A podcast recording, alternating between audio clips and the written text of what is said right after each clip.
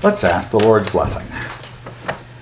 Dear Lord, thank you very much for the snowy evening and for a warm place to be and study your word. We'd ask that you bless our time going through uh, your servant David's life. Help us pull out the things that are beneficial. In your son's name, amen. amen. Okay, a little bit on the nature of the study. We're, it's going to be six weeks long broken up David's life in the text into six essential time frames, sections of his life. And uh, the initial things, like the map, which I did up, because if you copy some map, it has all the other places that don't really matter to this particular story confusing you as you're looking for a name. So I just put the spots on there that were sort of key in early David's career. And uh, and so it will be potentially beneficial in, in future weeks as well. So this this piece will not be get handed out every week. So save it close to your heart, That was while I was crumbling it. Yeah, don't So crumble. you You just tie up in the ribbon. Yeah, yeah. Yes. What program do you use? Uh, Illustrator, Adobe Illustrator. Um, it even has a scale of miles, which when people look at the Holy Land, they don't often realize how small the dang place was. When you hear people walking Still to is. and fro, Yeah, it's like six miles from Jerusalem to Bethlehem, you know. Um, um, so keep that in mind as we will refer to it on occasion. On the flip side, of course, is the family trees of Saul and David, because at least in the first two weeks, Saul plays pretty largely in the storyline. And uh, but primarily to give you a sense of David's background back to Judah. It's an interesting family tree from with a lot of uh, odd experiences. Oh, one of the interesting things is that Rahab the harlot, who was saved at Jericho, marries. She's David's great great grandfather grandmother. She married Salmon, who and Boaz was Rahab's son. So, um, and then he married Ruth, who was a Moabitess. First, you have this woman from Jericho in the line. The next generation, have a Moabitess uh, in the line of David, and then Obed, Jesse, and and, and David, the son of not Jesse. pure, is what we're saying. Um, Pure bred. And I gave vague dates off to the side because 1600 BC over here at the level of Hezron, Hezron was one of the people that entered uh, the land of Egypt with uh, Jacob when, when all the Israelites first went into Egypt, and Hezron was one of the 70 that went in. So we know that that's around, his life is around the 660 um, BC. And Rahab, since she saved at Jericho during the conquest, it's around 1400 BC. And then David is born around 1040 BC. Um, gives you a, at least uh, some place to put it. And it's a, um, um, hello, hello? someone's happy. um, you're looking in a time frame that uh, is pretty major in antiquity. Uh, the uh, the ancient Greek world or the uh, uh, Achaean Trojan War period has already dropped off around 1200 BC. A major upheaval in the Mediterranean, which brings about some of the storyline that we have with David, with the migrations of the Sea Peoples this is sort of a rebuilding time, which allows the glory moment of Israelite history, David and Solomon, to, uh, you might say, function without pressure from the outside. The Mesopotamian nations are in abeyance, and so is Egypt. Egypt is is on downward slide, and so uh, Judah, Israel is able to get established for a bit without their involvement.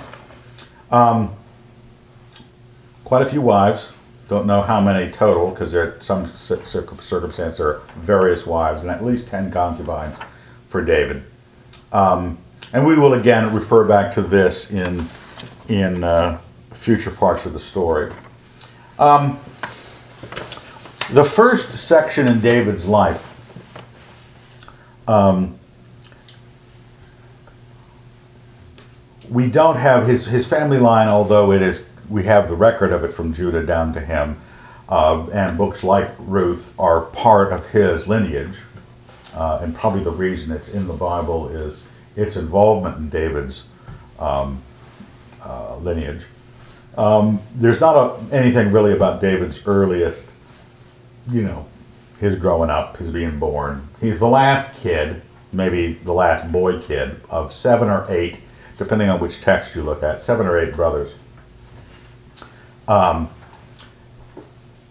there is some supposition that he, the psalm where he says, In sin did my mother conceive me, was actually a reference to his mom's um, deception of her husband, like Tamar had done Judah, uh, to get pregnant because um, her husband uh, uh, wasn't going to her, and uh, that that deception made him think that she had played the harlot, and she hadn't, and David was the kid. That's an old Jewish myth, um, not biblical at all, but that there may have been some tension in the family regarding David. You pick a little bit up of it in this first section. This first section goes from sec- 1 Samuel 16 down through 1 Samuel 20. Uh, the, the range of the Bible study is going to go all the way through 2 Samuel uh, and slops a little bit over into 1 Kings, and there'll be some pickup information in 1 Chronicles.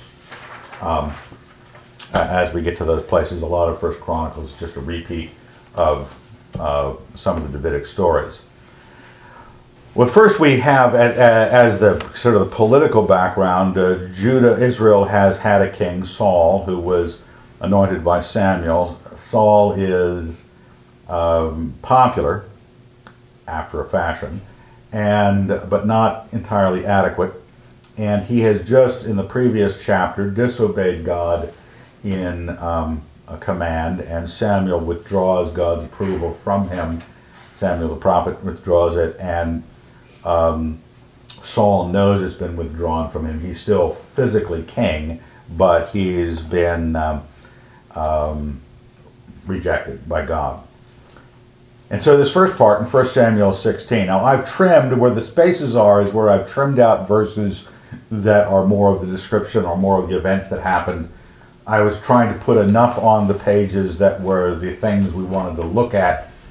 Um, but you'll notice the, the verse jumps, but I apologize for not putting all of it on there, but paper is paper. Um, the Lord said to Samuel, How long will you grieve over Saul, seeing I rejected him for being king over Israel? Fill your horn with oil and go. I will send you to Jesse the Bethlehemite, for I have provided for myself a king among his sons. Sam was afraid to go. God gives him a cover story of offering a sacrifice because he thinks Saul will kill him if he finds out he's out to do this. Um, and so he goes to Bethlehem to offer sacrifices, consecrates Jesse and his sons, and starts to look the sons over. They get trotted out in front of Samuel one at a time. Eliab, the oldest, first. And Eliab, much like Saul, is powerful and tall and, you know, and Samuel pretty convinced this got to be the guy. Uh, the Lord says no. And the famous quote that comes here in verse 7 the Lord said to Samuel, Do not look at, on his appearance or on the height of his stature. Back in chapter 9 2, that's how Saul was picked. He was a head taller than everybody else um, and handsome. Look on his appearance or on the height of his stature, because I have rejected him. For the Lord sees not as man sees. Man looks on the outward appearance, but the Lord looks on the heart. Now, it's a well known passage, and my mom quoted it to me, and countless Sunday school teachers and, and the right, because it's a, it's, it's, it, it has a sound of meaningfulness, and it is. Um, what's interesting uh, to me about David's life is this is almost um, a thematic verse. David's life is really not just who David was in the heart, even in his sin, who he was in his heart, but how people perceived him negatively, like Saul appears uh, uh, views him, or um, other followers of his who are favor in favor of David, but but not for the right for the outward reasons. You know, great military leader, um, good-looking kid. You know, uh, all the chicks dug him. Uh, that sort of that sort of thing. So when the idea of looking at the heart is in, terms of our own application, are we the kind of people that can distinguish between the heart and the appearance and the height of the individual? You know, I'd like to sometime make a Bible movie about Jesus where he's a short, chubby Jew. You know, like Woody Allen or something. You know, that that that that not the not the noble, you know, strong jawed, piercing glare.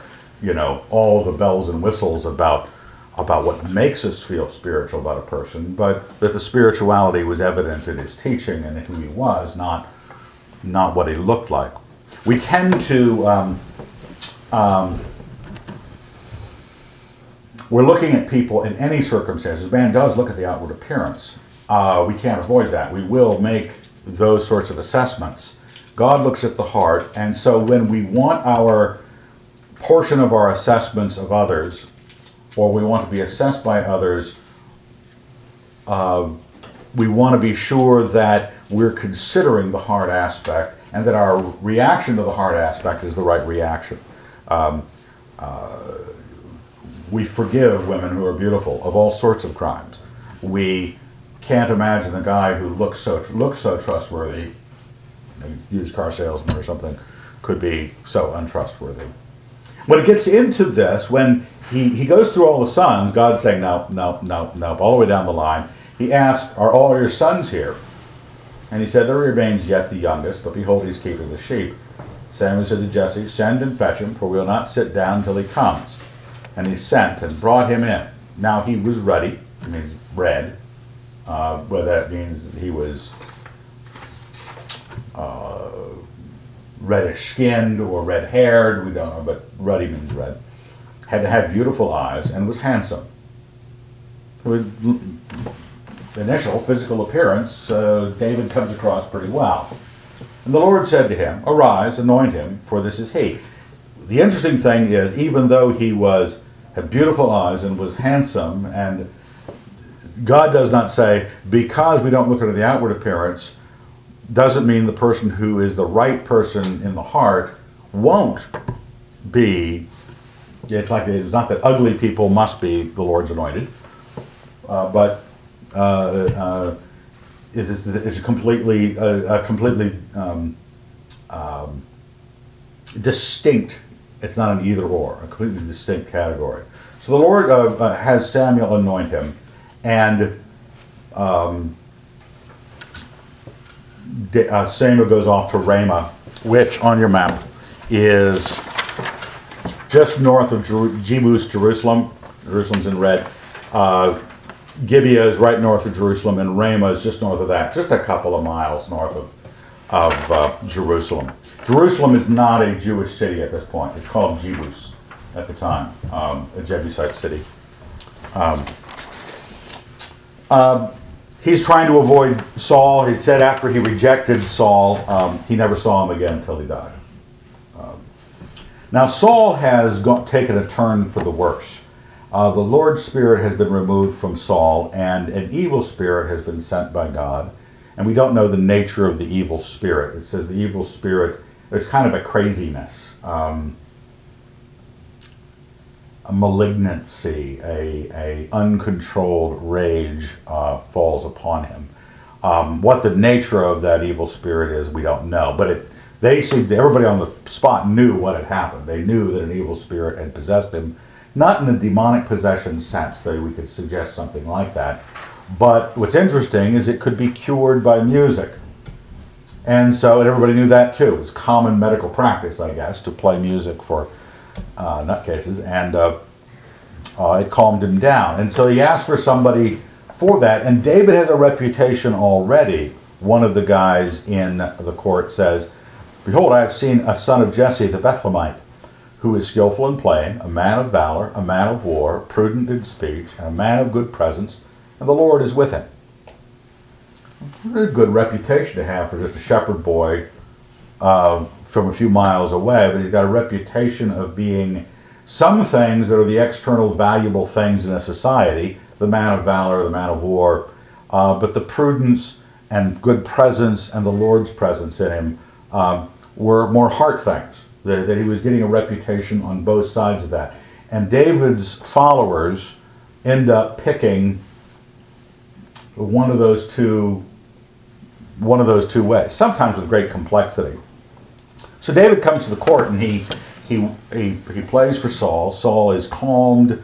David it says Saul loved him greatly in verse 21. That changes. I mean the the and it changes for um, essentially because of the next big story. That's the big section we have here, all in one piece, which is um, the story of uh, Goliath. Now, David's been employed at the palace, going back to Bethlehem, back and forth um, uh, from Saul to home, and, and working at home, and playing for Saul and working at home. Um, and the Philistines come up against Israel. Now, the Philistines are a they're a real interesting group. Uh, this is a Philistine. That's an actual picture of what's called the Peliset, where we get the name Philistine. Um, the uh, in about 1200 BC, right around the fall of Troy, and Troy may have been part of this, uh, the fall of the Hittite Empire. Uh, a major migration came up out of the Black Sea of a bunch of seagoing uh, peoples. They're called the Sea Peoples in the ancient uh, inscriptions because they were just a collection of nations, tribes, uh, the Tjeker, um, the Wakesh, um, the Shekelesh, which is a great name, sounds like a boogie uh, funk band, um, uh, the Peliset, uh, the Danoi, uh, a lot of different tribes, you know, upwards of maybe 15 tribes migrating with their families and their goods and their wagons all along the coast of Asia Minor, down the uh, uh, down the Levant, past Palestine, into Egypt. A major battle is fought in Egypt in the Nile uh, during the reign of Ramses III. This inscription, this picture, is from the tomb of Ramses III, where he gives an account of that battle, uh, of his defeat of the Sea Peoples. Um, so mid 1100s BC, about 100 years prior to David. So the Peliset, uh, one of those tribes, ended up settling in uh, Canaan, Philistia, here along the coast. There are five cities Gaza, Ashkelon, Ashdod, Gath, and Ekron. Those are the five lords of the Philistines. Those are the five Peliset cities that get founded uh, in this great migration. So the Philistines come onto the scene um, as a, uh, you might say, a contrary people to the Jews who have come into the land during the Judges, during the conquest, and then the Judges. The Philistines are coming in during that time frame as well and getting established on the coast. Um, so they show up at Socoh, which is just up from Gath. Uh, you see Gath here, and Socoh is right there along the same river. And that's the valley, the valley of Elah, that uh, Goliath and that contest occurs at. Not that many miles from uh, Bethlehem, looks like about maybe 15 miles or so from Bethlehem. And uh, the armies of Israel, uh, the, the, the capital of the Israelites at this time is at Gibeah. Uh, Saul lives at Gibeah, and uh, so he's taken the army down there to Socoh and uh, to contend with the Philistines.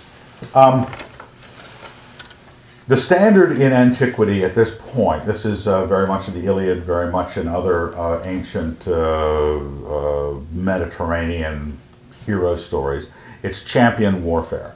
Uh, you have big armies, but they always put their champions, Hector, Achilles, uh, various people like that, out and they fight it out. And the rest is just mop up. That when it goes bad for one of them, the armies then engage and, and uh, kill each other. And the same thing is being used here. Even calls him this in the text. There came up from the camp of the Philistines a champion named Goliath of Gath. Now, we're not sure if uh, Goliath was a Philistine, Peliset member, or whether he is residual giant material from the conquest. I give you a verse here on the margin, Joshua 11:22. There was none of the Anakim left in the land of the people of Israel. Only in Gaza, in Gath, and in Ashdod did some remain. The Anakim were the giants that that uh, Joshua defeated at Hebron. Hebron used to be uh, called Kiriath Arba, and Kiriath Arba was the city of Arba. Arba was the father of Anak. The guy Arba was the father of Anak, and the the Anakim were like were giants. And so the various giants that that show up in the uh, the Kings and Samuel uh, and the like are descendants of these giants how big they were, we don't know originally, but maybe some of the giants interbred with the Peliset and Goliath is a, you know, he calls himself a Philistine. Um, so he's got, or he's a mercenary working for the Philistines or something like that. But that's, that was pretty standard. I mean, a little bit later in next week, David becomes a mercenary for the Philistines. So it's pretty common that other nationality groups would be working for you. Well, he's obviously a big guy, six cubits in a span. That's nine and a half feet. Okay, nine and a half feet, um, sizable, uh, and it gives the measurements of things like his armor, uh, how much it weighed, uh, 5,000 shekels of bronze. The haft of his spear, verse 7, was like a weaver's beam, and his spear's head weighed 600 shekels of iron. Um, those measurements, I give you the approximation, given the various shekel size uh, weights that are out there, that's, that's the range of possibility on the armor 110 pounds to 187 pounds, depending on the shekel. And the same with the spearhead 13 to 22 pounds for the spearhead. Um, you say, well, that's a, well, he's nine and a half foot tall. You know, the guy's got to be approaching a ton himself, you know. But you say, well, isn't that still a lot of weight for him to be carrying up to, a, you know? The average plate armor in the Middle Ages, if you're jousting, was 100 pounds. Yeah, that's heavy. Battle armor would be like 50. So for a normal sized guy, 50 pounds. The fact that Goliath is wearing 110 pounds of armor, not a problem, you know. Uh, so it's not, th- there, the, things seem to be aligning correctly in your image. This is a very, uh, you might say, realistic story, not so fanciful, other than the fact you might have a problem with a nine and a half foot guy. Goliath comes out and he does the usual challenge um, and scares the bejeebies out of the Jews. Um, and he's offering to fight anybody, and if whoever wins, wins the field. Um, now it says in verse 12 that David was the son of an Ephrathite of Bethlehem in Ju- Judah named Jesse. And it says that his Jesse's other sons, three oldest, had been, were, were in the army and they were down at the field. Um, Eliab, Abinadab, and Shammah. And it says David went back and forth to Saul. Now, a lot of people think that there's confusion between the getting hired as the singer for or the musician for Saul earlier, and Saul doesn't seem to know him at the end of the Goliath account. But it lets you know in the middle of the story, David's been going back and forth from Saul. I mean, he's and so possibly Saul's mental acuity, not entirely great, um, or his closeness to David as a musician wasn't that close. But whatever the case, it seems to um, um, validate um, um, those two stories working together. Um, so Jesse decides to send David down to visit the sons, sends them with some uh, supplies to drop off um, with the army, and David shows up just in time to hear Goliath ranting against the army again, and uh, he uh, um, flip the page over, and it says, and David heard him at the end of verse 23. Um, everybody's afraid, and David's response, because remember, we're looking at David not just for the description of him ruddy, handsome, good eyes, uh, man of valor, prudence, etc. But we see in the narrative what kind of person he is. Um, he starts talking to various um, people about what was the king going to promise to the person that kills this guy? Because in verse 26, for who is this uncircumcised Philistine that he should defy the armies of the living God? Now, you'll, throughout this story, David's, the place of his heart is not personal aggrandizement nor is it Israel's aggrandizement or Saul's aggrandizement. It's the Lord's aggrandizement. He is, he is defending the name of God in this situation. His brother, his eldest brother, Eliab, gets angry with him and says, Why have you come down, and with whom have you left those few sheep in the wilderness? I know your presumption and the evil of your heart, for you have come down to see the battle.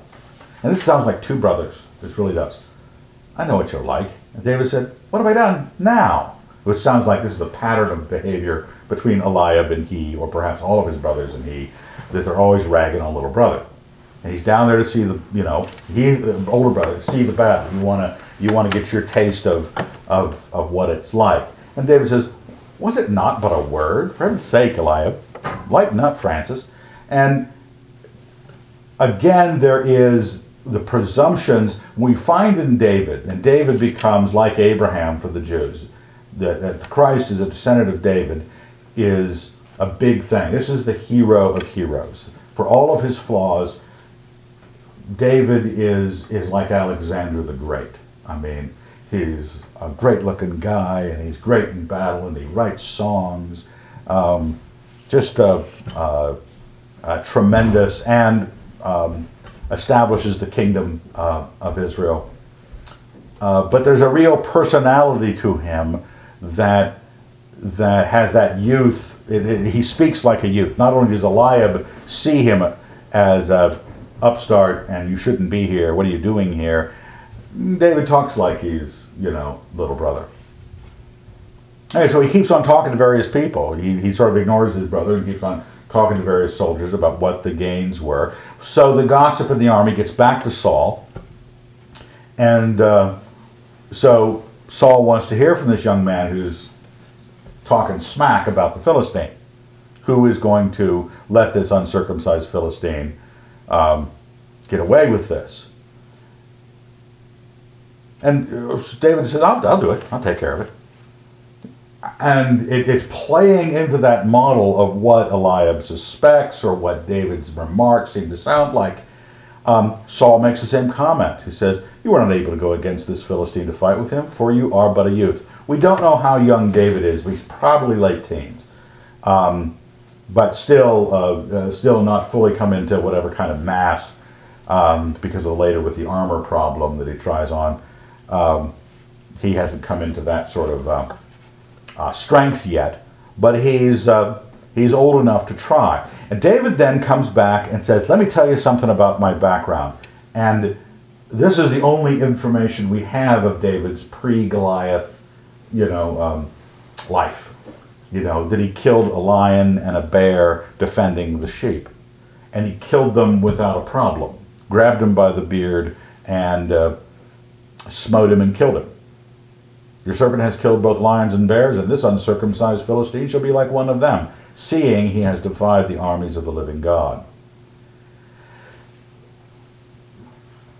We're looking for someone with the right heart. God was looking for someone with the right heart. This was a guy who, out by himself, his heart did the right things. He wasn't, as Christ describes later, like a hireling who runs away when the sheep are threatened he takes his responsibilities. He's all alone. He's not. I think one of the congressmen a number of years ago, J.C. Watts, said, uh, "Character is what a man does when nobody's looking." Well, nobody was looking to see whether or not he would do the right thing by the lion or the bear, but he he took care of. Um, did you lose it? She lost the map already. She dropped hers. This is yours. Wicked chair. Okay, I can reach it. If you guys can't stop fooling around over there, It's her. It's always her. But David, David has the kind of heart that he sees his responsibility and he's willing to put himself forward, whatever strength he has, to achieve his responsibilities. It's, it's, and in this situation, as he's, he's not even in the army, he's not the hired shepherd that the rest of the armies are. The rest of the armies are soldiers they're supposed to do this. One of those guys is supposed to step forward. But none of them have. None of them would. And the responsibility that someone needs to take to defend the name of the living God against an uncircumcised Philistine, it needs to be done. And he trusts the Lord, verse 37. The Lord who delivered me from the paw of the lion, from the paw of the bear, will deliver me from the hand of this Philistine. Saul is moved by his confidence and lets him go. Tries to dress him up in armor. He can't even walk. It says he tried in vain to go, but he was not, for he was not used to them. Then David said to Saul, I cannot go with these, for I am not used to them. And David put them off. Then he took his staff in his hand and chose five smooth stones from the brook and put them in his shepherd's bag or wallet. His sling was in his hand, and he drew near to the Philistine. Now, when I was young, it was like, you know, Dennis the Menace with his slingshot, or, or it was, um, uh, you had the sense that, oh, this is, this is so weak, this is so small. This is, now, it's just a different weaponry. Slingers have been used in, in ancient armies, whole contingents of them. This was everybody, some armies required that every soldier know how to use a sling because it was such an effective weapon. And people who were good at it, um, one tribe in the Balearic Isles, the kids wouldn't get fed until they could hit the food with their sling. You know, they, they had to throw at the bread. They had to be able to hit the um, hit the loaf of bread with a rock before they could eat it. Uh, some people got very good at this. So it's not like something odd. In fact, I've given you pictures of slinger stones have been found at various sites. The, the top one from a site, an Iron Age site in Britain. The others later are Greek Greek slinger stones that made them out of lead. They molded them out of lead like bullets. I like the Greek ones because they have thunderbolts on one side, and the other phrase the phrase "take that," which is just is almost too cool. Here, take that, whack. The, or some of the early uh, people who wrote about slingers actually thought these lead stones would melt in flight. They were going so fast; they would turn to molten lead and then hit the target. They weren't right. It doesn't actually happen. Um, but but slingers are yeah were, were a major. See them in inscriptions, see pictures of them um, uh, for many many years. Um, uh, so it's not a not an odd thing. Uh, so Goliath comes up and sees what he's up against, disdains him because he, like anybody else, looks on the outward appearance, and I at least a pretty boy, a pretty boy, comely in appearance, and a youth. Because you're nine and a half feet tall, you expect them to put out somebody who's at least approaching your weight class. You know, that at least going to. I think I saw part of the movie Troy the other day. I've never watched the movie through with Brad Pitt. Don't finish it. Um, yeah, it didn't seem like worth it. But they have a champion warfare at the beginning where Achilles kills this guy. Um, and this is exactly big, big, big fella. Achilles comes in and kills him in one shot, and, and done with it. Um, this has all that kind of drama. The the uh, um, the oversized opponent, the, the the scrappy youth. And the Philistine cursed David by his gods. The Philistine, that's verse 43. The Philistine said to David, Come to me, and I'll give your flesh to the birds of the air and to the beasts of the field. Then David said to the Philistine, You come to me with a sword and a spear and with a javelin, but I come to you in the name of the Lord of hosts, the God of the armies of Israel, whom you have defied. This day the Lord will deliver you into my hand, and I will strike you down and cut off your head, and I will give the dead bodies of the host of the Philistines this day to the birds of the air and the wild beasts of the earth, that all the earth may know that there is a God in Israel and that all this assembly may know that the Lord saves not with a sword and spear, for the battle is the Lord's, and he will give you into our hand. It's a nice little smack. Yeah. Um, uh, probably pretty standard. You know, the Philistine had some, probably said something similar, but they didn't record the speech so much. You know, he defied him by his gods. David defies him by his God. So you have this idea that David, from the very first, when it says it described him, the Lord is with him, when that young guy described it to Saul, the Lord is with him. And since his anointing, the Lord had been with him. And now you see this evidence of David with the Lord. This is his, his, it's more about God than it is about Israel. It's more about God than it is about political greatness. David takes him down with the sling, cuts his head off. The armies are routed. They chase them all the way down to Gath and Ekron, killing them as they go. And then they loot all the all the baggage of the of the armies. Um, And everybody's thrilled. Everybody's thrilled, especially um, Saul. He's thrilled. Who is this guy? Doesn't seem to recognize him. He asks Abner, his commander. Abner is Saul's cousin, which you can see on the back of this sheet. Saul, Abner. Their fathers were brothers. Kish and Ner. Um, and so Abner finds out. Now, Abner plays later in the story of David pretty pronouncedly as a good man, though he picks the wrong sides and fights. That's the basic. Um, uh, but he's a he's a follower of Saul, and he's in the family of Saul. Um, and David comes up and introduces himself and says, "This is who I am." Saul's son Jonathan, here in chapter 18, is um, really impressed. Jonathan's quite a bit older than David. Um, almost, almost separate generations. We don't know how much. We don't really know how old David is here, but you know, maybe late teens. Um, but what I noticed about Jonathan's reaction, it says the soul of Jonathan was knit to the soul of David, and Jonathan loved him as his own soul when I ask about you know viewing people in terms of what is their human appearance or their appearance in the and the, the what we're allowed to do and be in the company of this world's kingdoms, you know, our talents, our capabilities, our strengths, our our, our wealth, our power, um, and secondarily, it's our heart. And Jonathan has a response. There's a lot of great soldiers of the day. There's a lot of great people. Uh, Saul was a great soldier. Uh, Jonathan was a tremendous soldier. You go back earlier in 1 Samuel, Jonathan's own exploits are, are really like Herculean. I mean, he's a, a pretty remarkable, a pretty remarkable soldier. He's knit to David in his souls.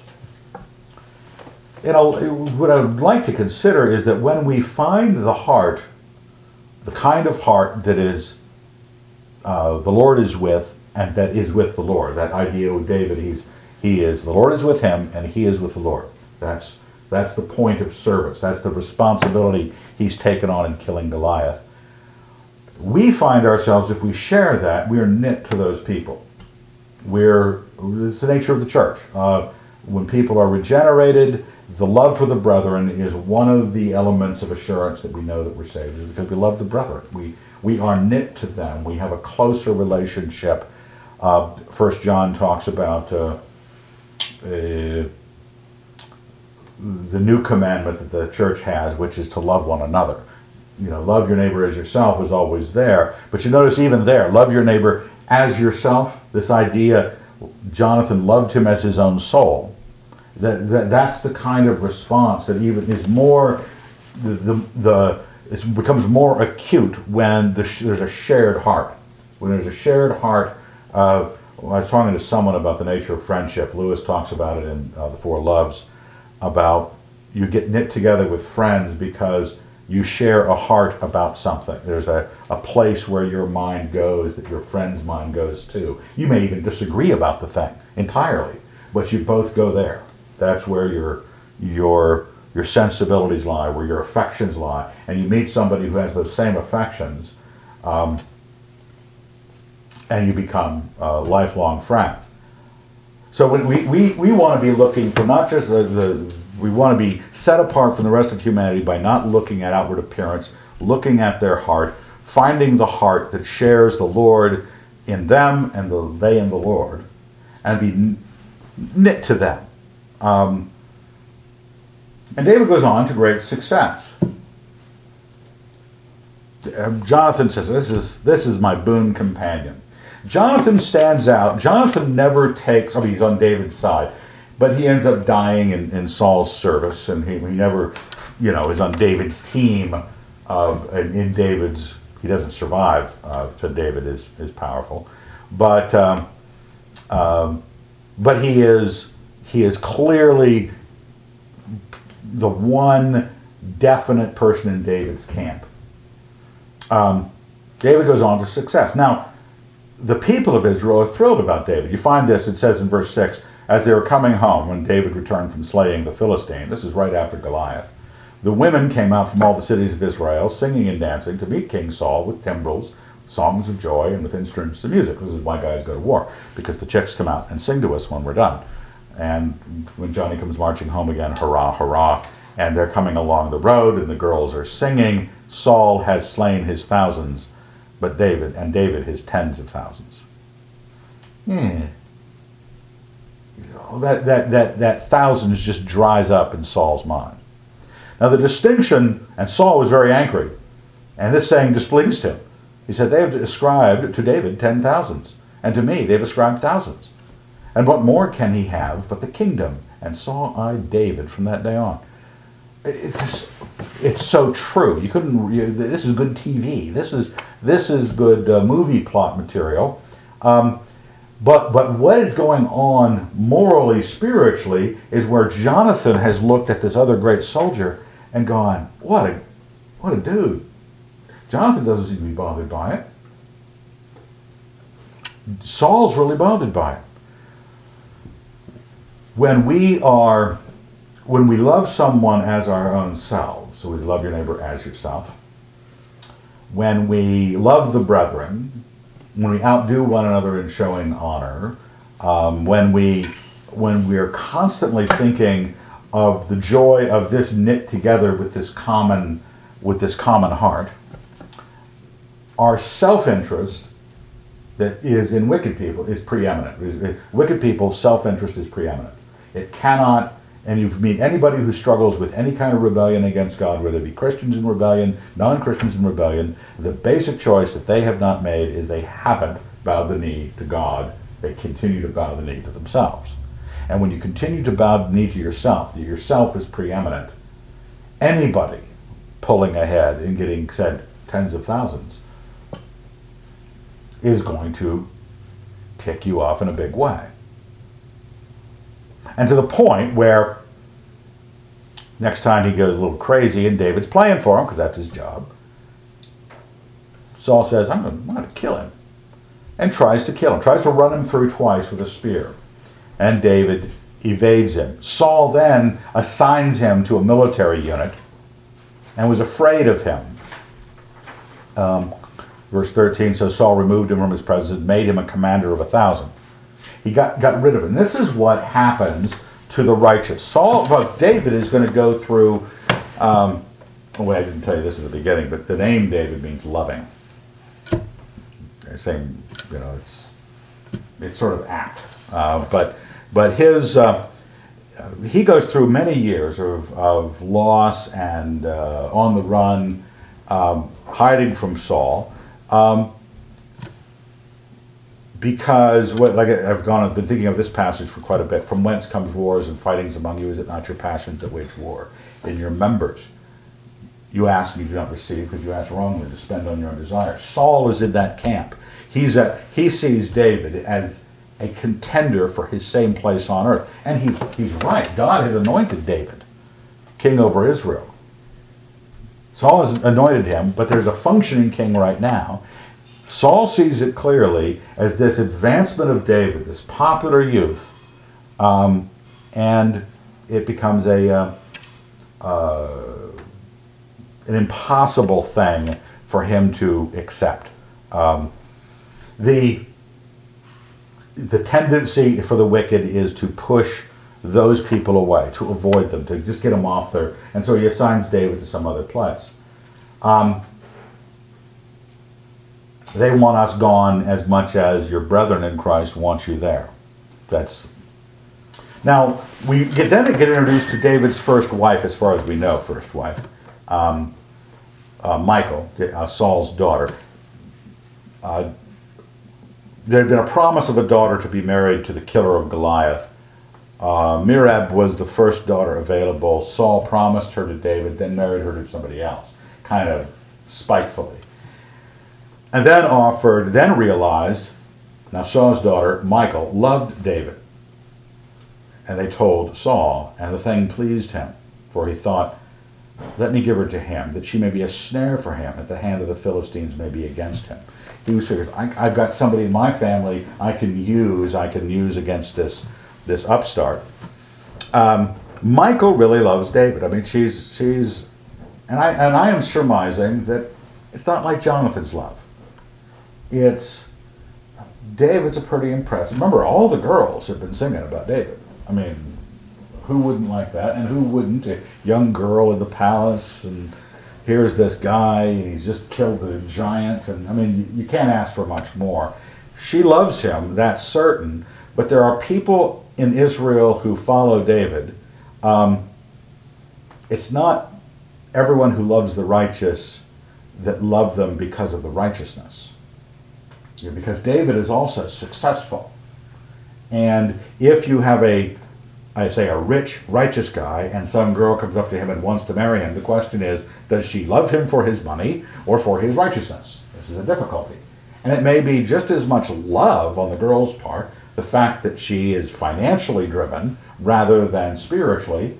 Well, that's just a, a difference of her soul. We get the impression from Michal's career later on um, that she's not entirely on David's page. Uh, she's not sharing the heart that Jonathan seemed to share with David. So they, they, they, they fish David in with, "Ah, I got another daughter, and, and maybe you'd like to marry her, and how about you do this? And the idea was to use that possibility to get him killed by saying, I want the foreskins of a hundred Philistines. And David says, Show enough. Out he goes, kills 200, delivers a chest full of 200 Philistine foreskins, uh, doubles the bride price, 200 dead guys just for the asking. Which, you know, we, we're not going to stop and chat about the state of the age, but um, a lot of people would, with modern views on war and peace and, and the like might find this a little bit hard to take that just wanton killing for the sake of a girl's hand in marriage. Um, David seemed to view it as pretty easy going. But in verse 28 there in that section, when Saul saw and knew that the Lord was with David and that all Israel loved him, Saul was still more afraid of David. So, Dave, so Saul was David's enemy continually. Now, the uh, um, you can see the build, the slow build of David's character being slowly revealed, and almost confusion at the bad response he's getting from from people when he deals with Saul's anger at him. He doesn't know what's going on. It's a brutal time, and kings would kill um, people on a whim, friends. I mean, Alexander does it with uh, Cleanthes. Is that the guy he kills? One of his friends, you mean? Yeah, one of his friends when they're because he questioned him and he was drunk, and so he ran him through with a spear, and then felt very bad about it. Um, you, it was a it was a different kind of um, a different kind of world. Even the most civilized of people were treating human life with a certain cavalier approach. But the the enemy status confuses David because he's only done good for the king.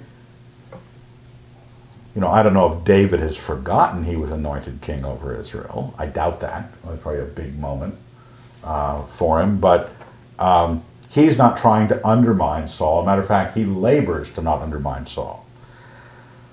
Well, Saul tries to have uh, David, I mean, overtly, not trick him anymore. He orders his servants to kill Jonathan and the servants to kill David. And Jonathan uh, remonstrates with Saul and reminds him. Dave, Jonathan goes to the issue and says, Hey, he's done a lot of good for you. You saw it, verse 5, and rejoiced. Why then will you sin against innocent blood by killing David without cause? Now, sometimes when the wicked and the righteous are bumping up against each other, and the wicked naturally, just uh, because they see the ascendancy of the righteous, they start to carp at it. Someone can remind them that, hold it, this guy hasn't done anything to you. Their own conscience will bother them. It bothers Saul. He, he repents of his murderousness. He says, As the Lord lives, he shall not be put to death. And so David is able to come back into Saul's um, company, but then he's playing for him again in the courtroom. Saul goes crazy again, tries to kill him again, and, and, and David escapes. And in this case, I mean, it's like it's like uh, intrigue in a country manor house. He's running around the palace looking for some place to hide. The, the emissaries of Saul are now trying to kill him in the palace. and he's living with his wife Michal. And so Michal tells him, You better go out the window. Because if you don't go out the window by morning, you're going to be dead by morning. She hides a teraphim in the bed, a household god, and uh, with goat's hair on the top. And that fools the guards after David has escaped. And, and uh, Saul is very upset at Michal for helping David escape. And she lies to Saul. She says in verse 17, He said to me, Let me go. Why should I kill you? That gave me a, a kind of a different than Jonathan. Jonathan defended David and David's righteousness and convinced Saul not to do it, at least for a time. Michal, there's two things that are, she, yeah, she's on David's side. She's, he's her husband, but Michal is, uh, she's got a household god. What's she got? What? You know, uh, it says, I think, image. She took an image. Now, it's a, a teraphim, a, um, a small god, and puts it in the bed. What's she doing with one of those? And what's she doing lying after the fact? We see that the people, even who are on David's side, and this, this is the story of David's life, how they end up acting. A lot of David's comrades become David's stumbling block. Sometimes David's comrades become David's help. But whatever the case, it's the what kind of people are they people knit to David because they shared the same love for God, or are they people who were knit to David because David's star was in the ascendant and they liked David and they liked David for all those human reasons? The weird thing right here, uh, I put it in here not because I had any point to make. David has fled to Samuel at Ramah. Saul hears about it, so he sends a bunch of troops up there to get him. And all the prophets, the students of Samuel, are prophesying, which, from what I gather, is a, a heavily nudity involved th- thing, because it seemed like prophets took off their clothes when they prophesied, as we gathered. Um, but every company, I think he sends three companies of soldiers up there, and when they get close to Samuel and see the prophets prophesying, they start prophesying themselves, the soldiers do. And then finally Saul goes up and he starts prophesying and takes all his clothes off. Lay naked all that day and all that night. Maybe we could never make a movie out of the biblical story because of all the hairy guys running around naked. What that, you know, that's just sort of a, a historic aside, but how that it's a it's a metaphysic that we don't really understand because we don't necessarily have prophets in our own midst.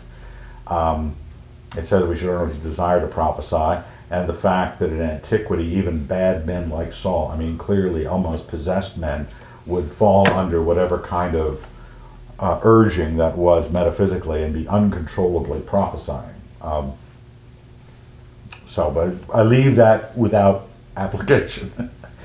Keep your clothes on. In chapter 20, I, I left out the first 30 verses of chapter 20. It is a long accounting of Jonathan and David discussing whether or not Saul wants to kill David. David sure he does. Jonathan doesn't think he does uh, because he hasn't been told anything. But it turns David thinks Jonathan's been left out of the loop, and he has one way to find out. He says, "When I don't show up for the next dinner at the new moon, when Saul asks where I've been, you give him this reason. If he says, "Oh, okay," then he doesn't want me dead. If he loses it, he wants me dead. You know, if he if his response to my absence is anger, then we can be sure he wants me dead.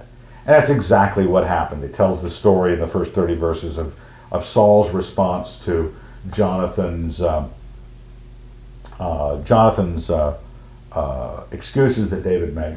David is hiding out by a certain field, and they've got a certain signal that Jonathan is going to use to let him know, yeah, it doesn't look good for you. And this is the beginning of Saul of David's years on the run, where he goes off and works for the Philistines for quite a while and marries a few more women, and and uh, uh, but the time between now and when he becomes king. Uh, but this is the final break with Saul, and um, Saul finally loses it against Jonathan, calls him all sorts of names, um, and calls his mother names, uh, in very sexually graphic terms. And he points out to Jonathan what is very clear to Saul. What I said about Saul earlier, his own self is preeminent. He says in verse 31 For as long as the son of Jesse lives upon the earth, neither you nor your kingdom shall be established. That's what's in Saul's mind. He said, My son, you're my oldest son. You're going to have the kingdom. Don't you realize you're giving away the kingdom? Don't you realize Saul comes across very much like uh, uh, the king in that Till We Have Faces when he's just concerned about his kingdom and not about his daughter's life. Oh, but that it's, it's not speaking Greek to Jonathan. Jonathan doesn't care about, remember, as his own soul. He loved him as his own soul. John, Jonathan answered Saul, his father, Why should he be put to death? What has he done? But Saul cast a spear at him to smite him. So Jonathan knew that his father was determined to put David to death. That's an understatement. He's been trying to kill people left and right. Um, uh, and now he tries to kill his own son, which, which says he's not that concerned, that Jonathan is not concerned for the kingdom. If he's willing to kill Jonathan, really all that is hiding Saul's own um, frustration. Um, you saw it back when he made a comment about, uh, back when Samuel tore the kingdom from him he didn't want Samuel to leave him lest he look bad in front of the people. You know, um, you know, come and stay and eat with me, so I, I you don't undermine me. Um, and Samuel does, but there is a uh, there is a self-absorption here that even family duties. He uses Michal to try to under. Uh, he, marries off even the other daughter to someone just to spite David. So there's there's all sorts of uh, uh, when, when here the Lord's presence has been removed from Saul, he still is king and he's trying to grab hold of it to the very end. Um, when we see someone respond, have you ever talked to somebody about someone that they're supposedly really friends with, but then you hear some sort of complaint come out of their lips or some sort of how they really view the person? We're not just looking at the hearts of David or our own hearts, what kind of people we are, but we're going through life hearing the hearts of other people. We hear what, how they're responding. This tension between self-preeminent people and the Lord preeminent people um, starts to show up in their speech. So just like David was able to prove to Jonathan that he wants me dead by the way he responds to a particular piece of information that's pretty innocent.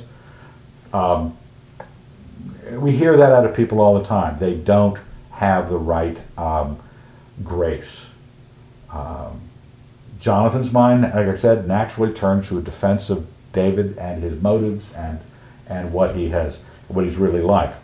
And when so Jonathan goes out to the field, warns David. They know they're saying goodbye. This really is goodbye for them.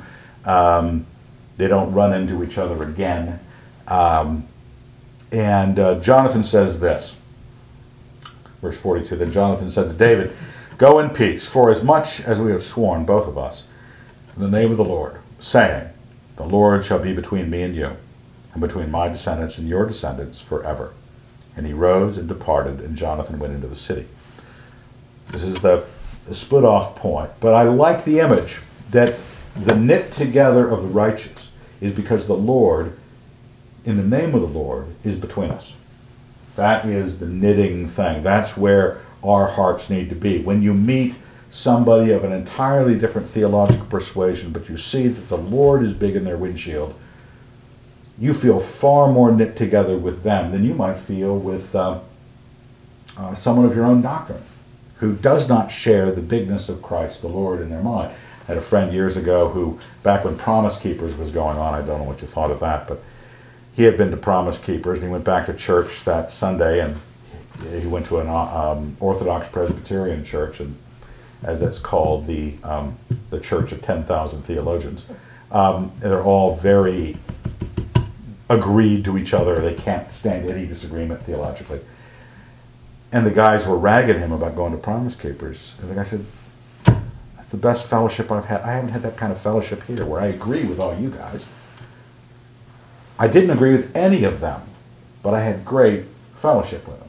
Now, that's what I think happens for people who, if they've made the Lord big, if The Lord is with you, and you with the Lord. When you meet others who are, the Lord is with them, and they're with the Lord. That is a um, that is the Lord between you, and in the name of the Lord, that's what we should be um, encouraging in ourselves all the time, realizing there's a lot of nuanced relationships inside the church that are trying to look like great Christian fellowship, but are either just great human friendships or just great uh, connections that don't have to do with the Lord. Well, I managed to, in the course of one hour, almost precisely, get through four pages and a handout. Very Um. So next week we'll be starting up with David's uh, uh, the time between uh, this departure and him coming to be king in Hebron, and um, let's thank God. Dear Lord, we're grateful for David, and we're grateful for his part in your son's um, coming to this earth. We're grateful for the great lessons in his life, good and bad. Uh, we'd ask that we would be alert to the hearts of those around us. In your son's name, amen.